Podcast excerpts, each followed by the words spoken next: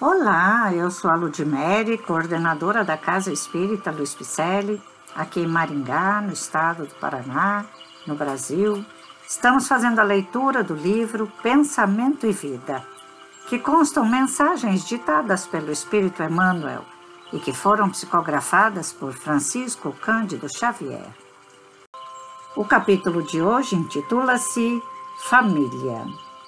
A família consanguínea entre os homens pode ser apreciada como o centro essencial de nossos reflexos. Reflexos agradáveis ou desagradáveis que o pretérito nos devolve.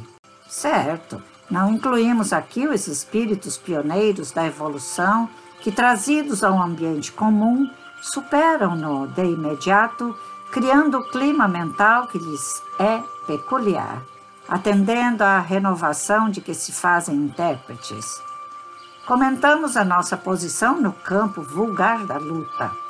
Cada criatura está provisoriamente ajustada ao raio de ação que é capaz de desenvolver, ou mais claramente, cada um de nós apenas, pouco a pouco, ultrapassará o horizonte a que já estenda os reflexos que lhe digam respeito.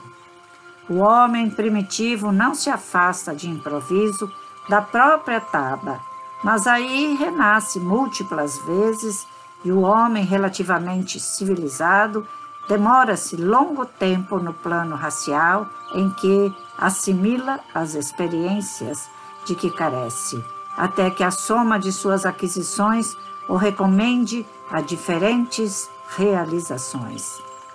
É assim que na esfera do grupo consanguíneo, o espírito reencarnado segue ao encontro dos laços que entreteceu para si próprio na linha mental em que se lhe caracterizam as tendências. A chamada hereditariedade psicológica é, por isso, de algum modo, a natural aglutinação dos espíritos que se afinam nas mesmas atividades e inclinações um grande artista ou um herói preeminente podem nascer em esfera estranha aos sentimentos nos quais se avultam. É a manifestação do gênio pacientemente elaborado no bojo dos milênios, impondo os reflexos da sua individualidade em gigantesco trabalho criativo. Todavia, na senda habitual, o templo doméstico reúne aqueles que se retratam uns nos outros.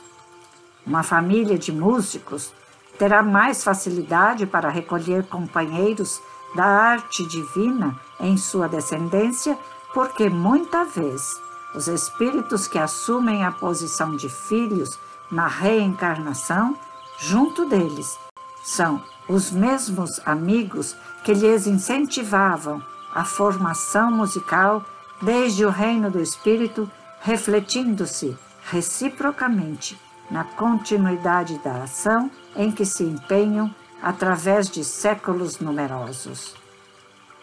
É ainda assim que escultores e poetas, políticos e médicos, comerciantes e agricultores quase sempre se dão as mãos no culto dos melhores valores afetivos continuando-se mutuamente nos genes familiares, preservando para si mesmos, mediante o trabalho em comum e segundo a lei do renascimento, o patrimônio evolutivo em que se exprimem no espaço e no tempo.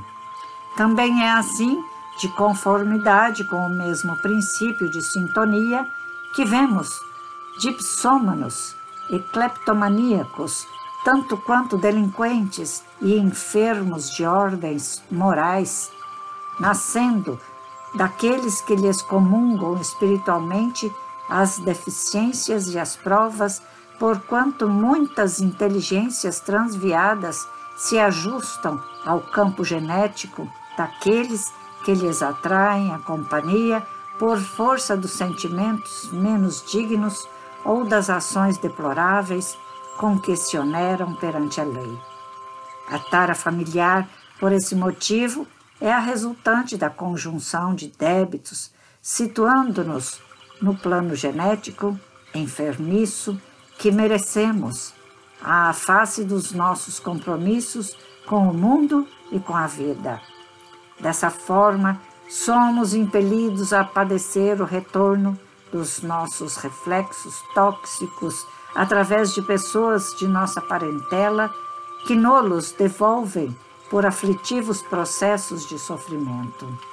Temos assim, no grupo doméstico, os laços de elevação e alegria que já conseguimos tecer por intermédio do amor louvavelmente vivido.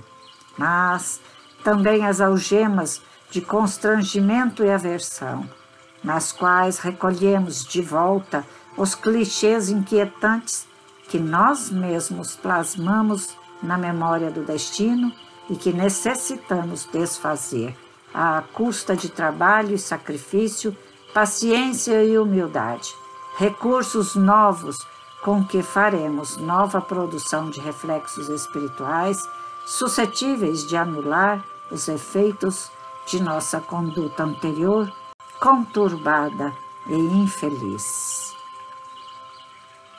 Grande Emmanuel, não é mesmo? E nós nascemos ao lado daqueles que nós precisamos nascer, não é? É isso que Jesus disse. Antes de virdes, depor a sua oferenda em meu altar. Quer dizer, antes de vir pedir alguma coisa para que eu te atenda. E de ter com vossos inimigos enquanto estáis a caminho com ele. O que significa isso? A família onde estão os nossos maiores compromissos? Quem sabe inimigos? Também alguns amigos que possam estar por ali nos ajudando. Sabe aquele parente difícil, aquele irmão complicado, aquele pai déspota difícil? Pois pode ser ele, pode ser que sejamos nós, não é? Assim, a espiritualidade nos traz essa cartilha para que entendamos justamente onde devemos trilhar o nosso caminho, onde devemos buscar o entendimento, o perdão, buscar a convivência maior de harmonia para que possamos juntos voltar a Jesus a Deus com um novo semblante, com uma nova personalidade, já modificada para sermos felizes e evoluídos. Muito obrigado por estarem aqui. Agradeço-vos, mas lhe peço. Dê um alô em nossas redes sociais, Facebook e Instagram com o nome Celpe. Te aguardo, viu? Um grande abraço e muita paz.